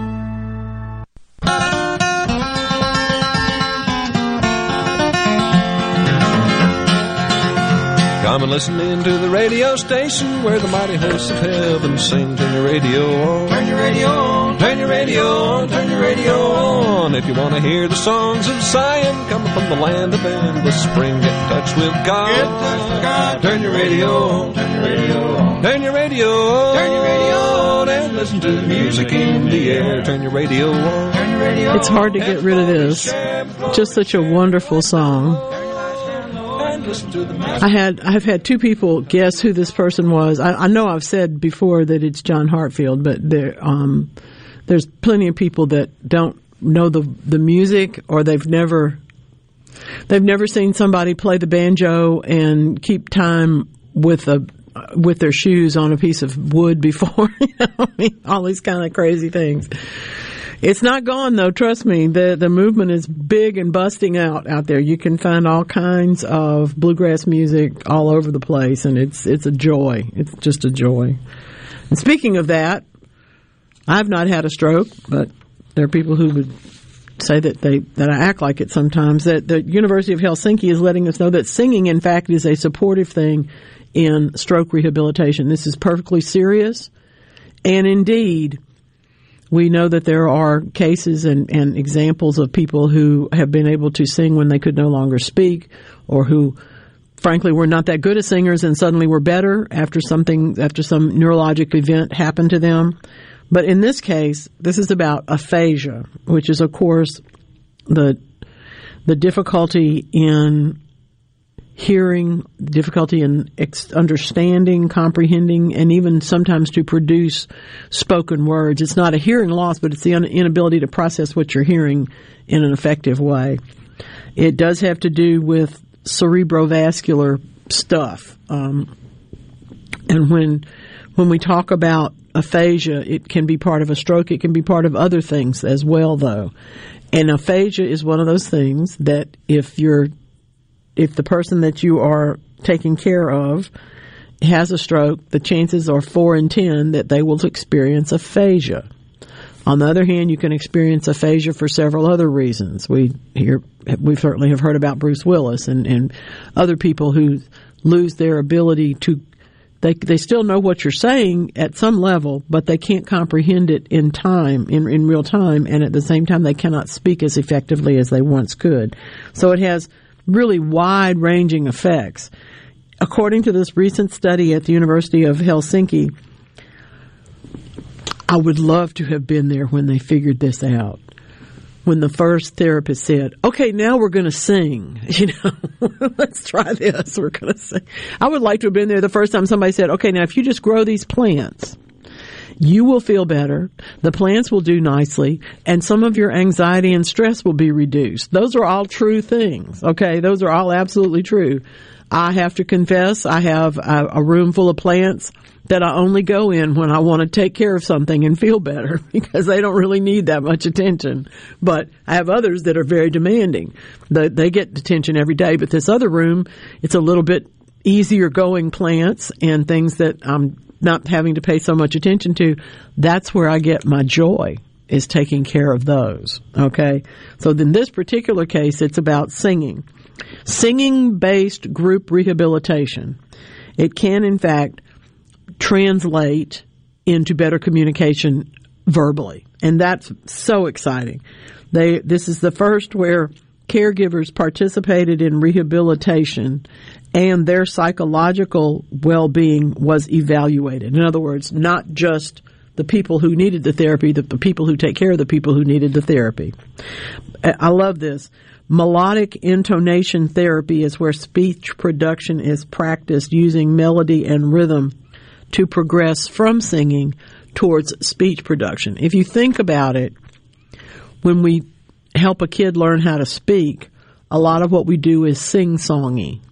And so if you if you think about how you naturally speak to someone, say who's who has a vocabulary of 20 words and they're working they're they're pushing for 40 by the afternoon kids kids learn words so fast when they have the opportunity to do that so you do the the, the sing song business does have something to do um, and indeed it's it's helpful not only to um, every it's helpful to everybody now having said that I'm pretty sure that ministers and choir directors have known this for a very long time. You can keep us in the seats for a period, but we need to get up and sing. We need to make that joyful noise, you know, at some point. And it doesn't stop just because you've had a stroke or because you have great responsibilities in caregiving. We still need to sing. It's important. And we can measure it now, which is perhaps even more fun. I have uh, a couple of things here. When can I plant arborvitaes? Go ahead. That's a tree.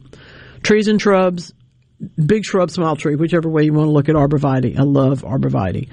Um, that's another plant much like the cypress that I was talking about. If if this was February and you said you had just gotten it, I might say let's wait and see what the weather's going to do for the next few weeks. But there's plenty of time now to go ahead and get those planted, let them have their opportunity to set down their roots before we ask them to grow in the spring. I love, love, love the car size Sasanqua. Thank you so much for sending me the picture. That's just beautiful. Katie's in Long Beach. And, uh, yeah, we do. Sometimes they get that big, and this one's gorgeous. Just lovely. Let's see. Mike wants me to talk about um, sweet olive trees having lost all their leaves. Yes, they did. This is, I don't know where you are, Mike, but all across the state we've seen that. And it's not, we can't do anything about it right now. That's why I don't want you to get out and start pruning. If what you need to do is look and see, go ahead and rake the leaves up if it'll make you feel better and let the tree wait and see whether it can push out some new leaves in the next month. At that point, we will know many times it's going to be the case where you'll see something has lost every leaf and it's going to put out leaves at the bottom but not at the top. And when the top finally doesn't leaf out at all by late February, early March, we'll go back in. That's when we'll do that pruning. The pruning that we usually do to evergreens will be able to go on if they are in good condition. The pruning that we do to ornamental grasses continues because that's a different kind of plant. But the trees and the shrubs need to be allowed to try to recover on their own before we start chopping on them. And I'll say that knowing full well that there's somebody out there sharpening their pruner right now because that's what we're like. Let's see. When do I spray for fire blight on pear trees? Well, if if the trees have fire blight, January is the time to prune and get all of that material out. You you would prune it anyway if it appeared in the late spring, but in January certainly we want to go ahead and do all the pruning, get all the damaged wood out and get it out of the garden. Don't leave it around. And then in fact that's the point where you want to go ahead and start treating for the fire blight because you'll start with an oil spray. And the oil spray is, of course, to suppress a lot of other things that are going on. It will help a little bit with the fire blight too. Okay, fire blight's a, fire blight is almost an insolvable problem, so you should know that. I hate it, but it's true. Fire blight is one of those things I think the prettiest I've ever seen was on pyracanthas that were trained up against a wall, and it literally looked like someone. The the, the wall was brick red, and the pyracanthas. One year I was by there, and they were green and beautiful, and had the big red berries, and they were just gorgeous.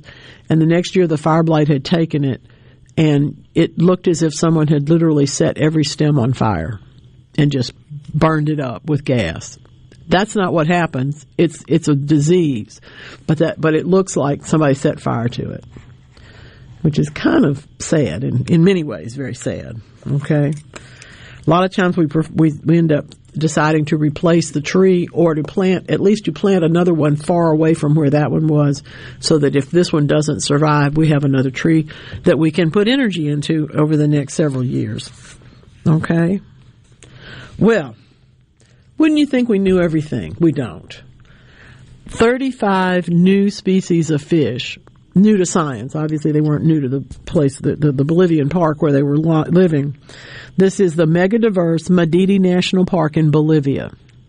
I have only read little bits and pieces of things about this place, but it is one of those that um, if I were to have a bucket list, I would want to go there. The number of fish species regard, re- recorded there has now doubled to a staggering 333 species. Good grief. And 35 of them are brand new to science as of this study. Neotropical and Aquatic Conservation is reporting from the Wildlife Conservation Society. The species range in, in, um, this thing is just like huge, you know, several meters long that they had not that they had seen, which is an invasive arapaima, all the way down to these teeny tiny little killifish, which are there's zillions of them. But the most beautiful game fish from the Amazon, the golden dorado, is you notice that we name things and they get prettier as we name them. You know that this is a one that's really really lovely. Um, meanwhile, the Goliath catfish, yep, that's right, and I love this. The chippy chippy pencil catfish. It's a teeny tiny little catfish. But the electric knife fish, I mean, we got all kind of fish. It's just really wonderful. we want to talk to Mike, huh? Okay. Hey, Mike, what's going on? You're you're looking at your sweet olive this morning. I am. I've, I've been looking at them since uh, the end of the freeze. I have 12 of them, 25 years plus old. Some of them are close to 20 feet tall, and they have all dropped all their leaves. Yeah. Uh, I haven't heard it officially. Should I just do nothing? Nothing. Or Now is the time to do nothing. You can rake up the leaves that are around them. You know, that's fine. Clean up the area. But right now, what we're waiting to see is whether or not they're going to be able to leaf out at all. And we won't, we won't know that for several more weeks. The problem if you start, if you start pruning on them and then they try to leaf out, that's the growth that then could get killed in February and you would find yourself either with a tree that has been set back or one that you then have to turn around and prune again, or in this case, 20 of them that you have to prune again. So right now it's a matter of just cleaning up the debris and leaving them be for the next several weeks at least. I suspect. I suspect that like mine, cause mine's, my, yours is better than mine in some ways. Mine has some leaves on one side of it, but not on the other. And it's also 20 some odd Oh, years old. oh, okay. So I stare at it and I look at it and I go, well, what's going to happen now? I don't know. But I, I suspect what we're all going to see is that there's going to be some regrowth, some new growth come out, but there will be bare areas of stem. And so once those new leaves get started, we'll be able to go in and just cut off selectively where it doesn't come back. In your case, that's going to be a big job. Oh yeah, that's a hire somebody. But doesn't it smell uh, wonderful when, oh my goodness, I can only when imagine. They're, when they're blasted, you just drive in the driveway. Love it. Love it, love it. Yeah, I love it too. Yeah, what about a fertilizer come springtime? Should does that help in this situation, or just Well, it- do it- what I've done? It will help if they leaf out. It will certainly help to fertilize them, and we'll be doing a lot of fertilizing in March and then again in July, probably or or late June, to help some of these evergreens get back. But don't do it now. It looks like some ligustrums and a uh, survived, and some uh, Christmas camellia bushes are Mhm. actually it killed the buds. Yeah, They're yeah, actually starting to open now. yeah. Makes sense.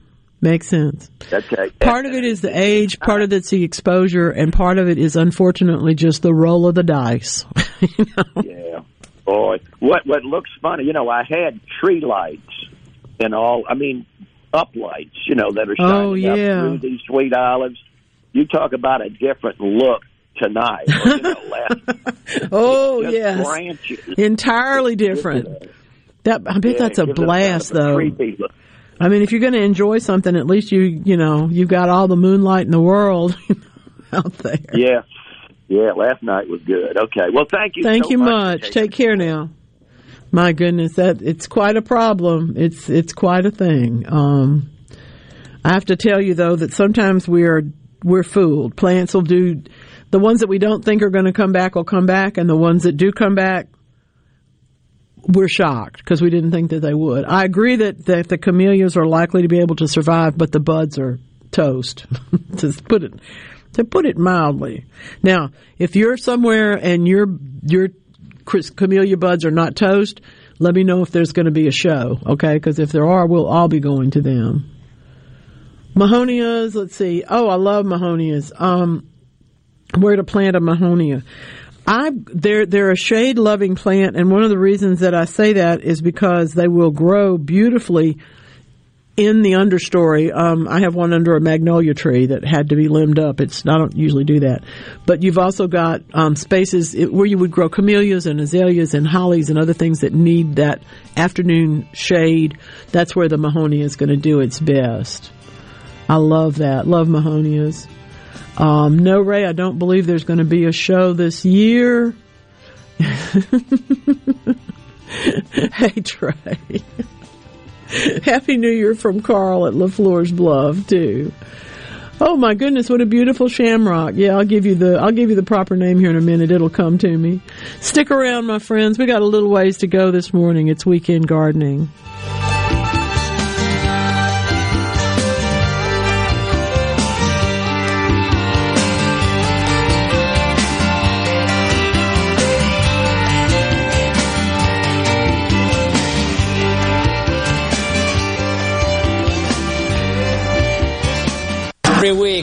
1 800.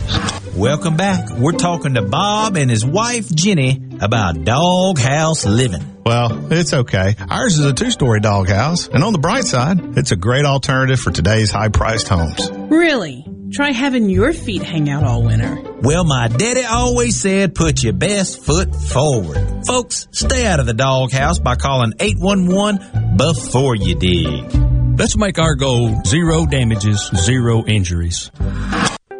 Are you looking for a contractor for your new home or remodel? Go licensed. Unlicensed contractors may try to convince you that pulling your own permit can save you money, but they may do shoddy work, or in some cases, no work at all, costing you far more in the long run. Protect yourself and your investment by comparing estimates from three licensed contractors. Remember, go licensed.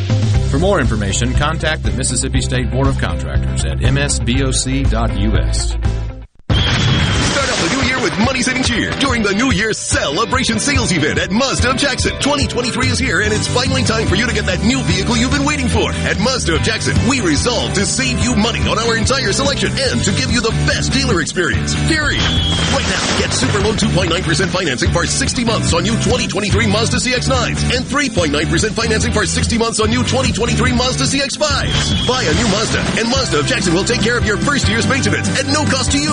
MazdaofJackson.com. Plus, buy with confidence with a 20-year, 250,000-mile powertrain warranty. Our credit specialists work hard to get you approved, no matter your past credit history. 100% credit approval is our number one goal. And bring us your trade. We'll buy it, even if you don't buy a new one from us. So come save big during the New Year's Celebration Sales Event at Mazda of Jackson, where nobody walks away because everybody saves. Our state-of-the-art facility is located at 5397 I-55 Frontage Road North in Jackson. Call 991-2222 today. MazdaofJackson.com. With Credit, select model. See dealer for details.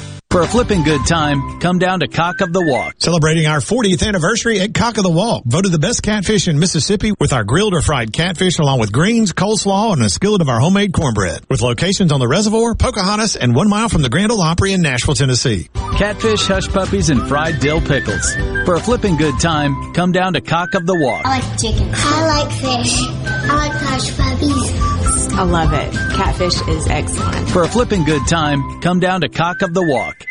Do you suffer from allergies, sinus, or respiratory problems, or just want to improve the quality of air you breathe in your home or business? Pure Air Consultants can help. As your indoor environmental specialist, we clean air ducts, install UV lights, and service all makes and models of heating and cooling systems. We offer the most dependable Energy Star qualified systems in the industry. Call Pure Air Consultants today, 601-939-7420. A proud provider of Rheem Home AC systems. Are you feeling it? The new degree of comfort. Some people get COVID and thought, well, that wasn't such a big deal. But you can get COVID again, and next time it could be worse, especially for those 50 and older, or with a chronic condition like heart disease or diabetes. But with an updated vaccine, you have better protection from COVID's worst outcomes, and that's a big deal. Find updated COVID vaccines near you at vaccines.gov. We can do this. Paid for by the U.S. Department of Health and Human Services. ESISupply.net. It's not if you're going to have a spill at your business or workplace, it's when. ESISupply.net. Absorbent pads by the bundle or roll. ESISupply.net. Sockneck boom products, oil gator, oil dry, spill kits, and much more. ESISupply.net. Take it from Scary Gary. If it can spill, it's gonna. ESI Supply, 601-933-4910. That's 601-933-4910 or online at ESISupply.net.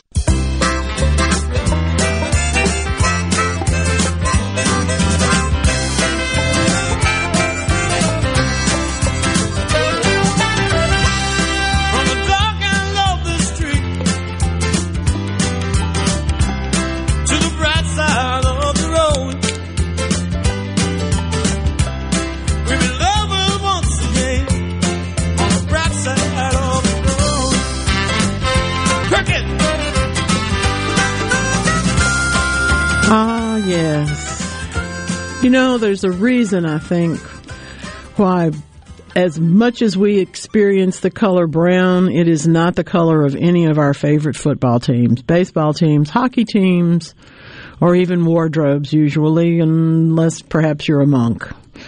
Brown is the color that we are all seeing so much of. In this case, ivy growing on the brick wall. Yeah, the chances are very good that ivy's going to leaf back out. But we won't know for several more weeks whether it is. And there's not really anything that you can do except clean off what's fallen off. Um, I don't want you to even take the rake to the wall and get those, get the ones off that might be loose at this particular point because they're still holding on. And if that, that tissue is exposed, then it's going to be subject to the next vagary of weather, and we don't need another another assault to that ivy. So I'm I'm I'm going to quote my friend again and say, look the other way, just for a little while, not not forever, just for a little while. Where, where to put an asparagus bed in? Uh, this is Lee trying to plan for an asparagus bed in the Hattiesburg area. Really somewhere that you're not going to have to mess with it for six or eight years and that has sun. So in other words, don't put it under a tree, don't put it next to where you're planting a tree because that tree is going to, going to shade it before you're going to want that to happen. It needs a full sun site. It needs to be on the high part of your ground because you don't ever want an asparagus bed to sit in water, even rainwater. And you want to build it so that it's high and deep. That is to say, get it above ground, but you also, if you, if, if you have your ideal, you're going to make an 18 inch deep bed and you'll still have six or seven inches of, of soil on top of it as well to plant the, the asparagus in.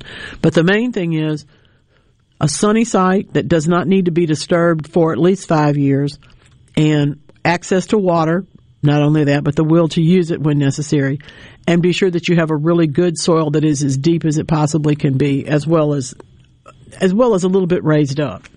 Um, asparagus is not impossible to grow. If you've ever ridden through places where it's grown commercially, generally it's grown on, on a very high row and with a, a, long. It it looks as if someone took a soybean field and, and pushed it up because the, the, the rows are that much higher and the furrows are that much deeper, in, in order to keep that asparagus soil itself from ever getting totally saturated and it's a it's a lovely it's a lovely plant, pretty and and delicious as well. Let's see. I believe I shocked my lemon tree in the fall. Well, I, I, mine looks kind of like that too. I, I, can understand it lost all of its leaves. Will it recover?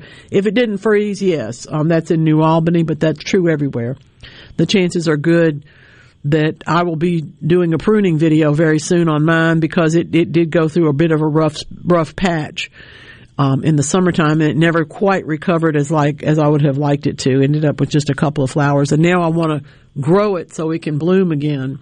And yes, it's going to take a, a, little bit of concern, a little bit of attention, but I'm not going to I'm not going to hurt it. Um, it's an indoor plant at this point, so I can do some pruning on it. If that stimulates new growth, so much the better. I'll tell you something else I've had to take outside, and I just I don't know if it's going to make it or not. But uh, I, I kept my cardboard fern, which is a tropical plant, um, in, indoors, and it looked terrible. So I put it back out, and it wasn't in the really really cold weather, but it's been in some that's colder than it would like, and it just looks sad. I think I'm going to have to give it to somebody farther south pretty soon. it's not not the easiest plant to grow. Well, Y'all know that I have a new kitten. And the question is, why are they different? I've raised cats all my life, and this one is smarter. It's kind of frightening. She comes when I call her name. She knows exactly what's what. She she she runs roughshod over the other cats, and they allow it. Apparently, because she's clever and smart and faster than them. But I think maybe I'm starting to understand this from a study of zebrafish. Now, when we have a thing called BAZ1B, all right, this is a, this is in our genetics, and domesticated species like dogs and cats show genetic differences compared to their wild types, including variation in this particular gene. This particular gene it's not necessarily responsible for the fact that dogs now smile at us. That you know, we you remember we studied that last year sometime, but but that is part of the change. It's also smaller mouth, um, less aggression, and more interaction, socio more socio inter, inter type of of interaction. Well, if the zebrafish, the zebrafish that don't have that, have a different sort of a shift in their gene, are not as friendly to one another, and we can see this in dogs and cats. Perhaps it's because we understand this really basic process. Not everybody wants to be domesticated. And those that do, whether they're zebrafish or dogs and cats, develop differently. The research on this, the Queen Mary University of London team studied the impact by undoing things and removing the effect of that particular BAS1 and giving the, things the opportunity to see, well, they are different. And so I think maybe my smart cat is just smarter. Let's see. Linda from Laurel wants to know if her knockout roses will come back. Um, I don't know. I, in the case of my roses, I've got a few leaves left on most of them, but they look rough. I have was standing there yesterday looking at that at, at, my roses that don't look too good, and they are my very very favorite, my Clotilde Souperts that just look rough right now. It was all I could do not to start pruning on them, but I know not to do that until the middle of February. And yes, I will do it then, and then I'll tell you what happens. But here's the thing: if if they don't come back, that's also the time to plant. So we will be we will be working it then, or like me, I was looking at them and I was saying, well, you know, that deck's a little small. If I have to take these out, I think I'm going to make the deck bigger. See, there's always another option. There's always something else that we can put together and find a way to make it all work because plants are going to plants are to come and plants are going to go. And sadly, some of them do better than others at at staying with us. Um, but the knockouts, I just can't tell you because I can't tell you about any of the roses. We are in the waiting pattern. And in fact, some of the things, some of the roses are going to be great. Some of them are going to multi branch and do things that they never did before, and some of them just aren't going to make it. I think I'm going to go home and stand and stare at my sweet olive and my banana shrub. Yes, that's right. The banana shrub is a tree, and yes, that's right. It's probably dead, but it has more leaves on it than the things that are tenderer than it is, which is what is so frustrating. You just can't figure out which is which. It's really something, isn't it? Um, a couple of more tips for you. Don't forget to sharpen your tools. Don't don't go out and start pruning. But this is the only time of the year you're going to have a minute to do that. So give yourself the opportunity to do that. If you are taking off those old camellia buds, for example, I get it. I, I'm, I'm probably going to want to do that myself, but you can also leave them on and let them just fall off on their own. It's okay. The more you can leave alone, the more you can look at something else for a little while the better off you're going to be in those frozen plants. So why not start some seeds? Start some larkspur. Start some start some candy tuft for goodness sakes. When else is anybody going to tell you to do that? Well, they'll tell you about it some more next week right here on Weekend Gardening.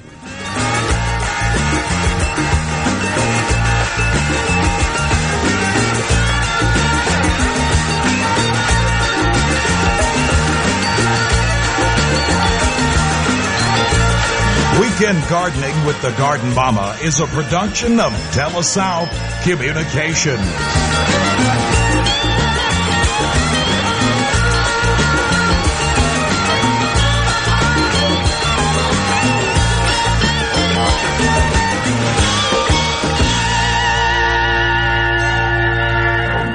Hello, I'm Colonel Randy Ginn, Director of the Mississippi Highway Patrol. In 2021, MHP investigated 1,480 crashes involving commercial motor vehicles on Mississippi roadways. Many of those crashes could have been avoided. The MHP Motor Carrier Safety Division is partnering with big rig truckers to conduct safety checks across our state through the Troopers and Truckers Safety Initiative. The Department of Public Safety and the Federal Motor Carrier Safety Administration are working together with one common goal to keep our highways safe for everyone. Thank you and drive safe.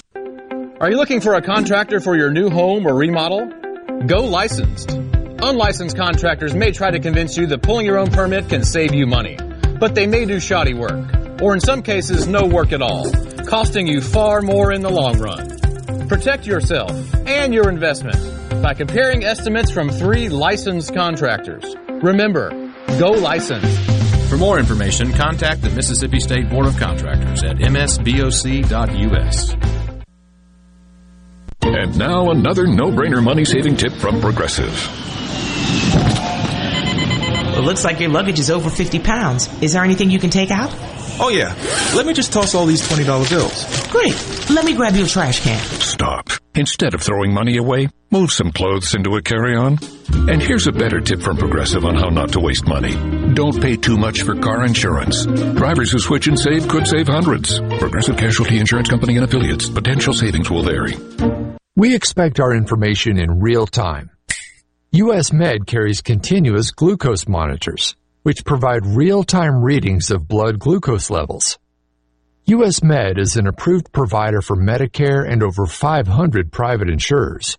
So call 800-730-8405 today for a free insurance and Medicare benefits check. As easy as that's 800-730-8405. A SuperTalk Mississippi media production.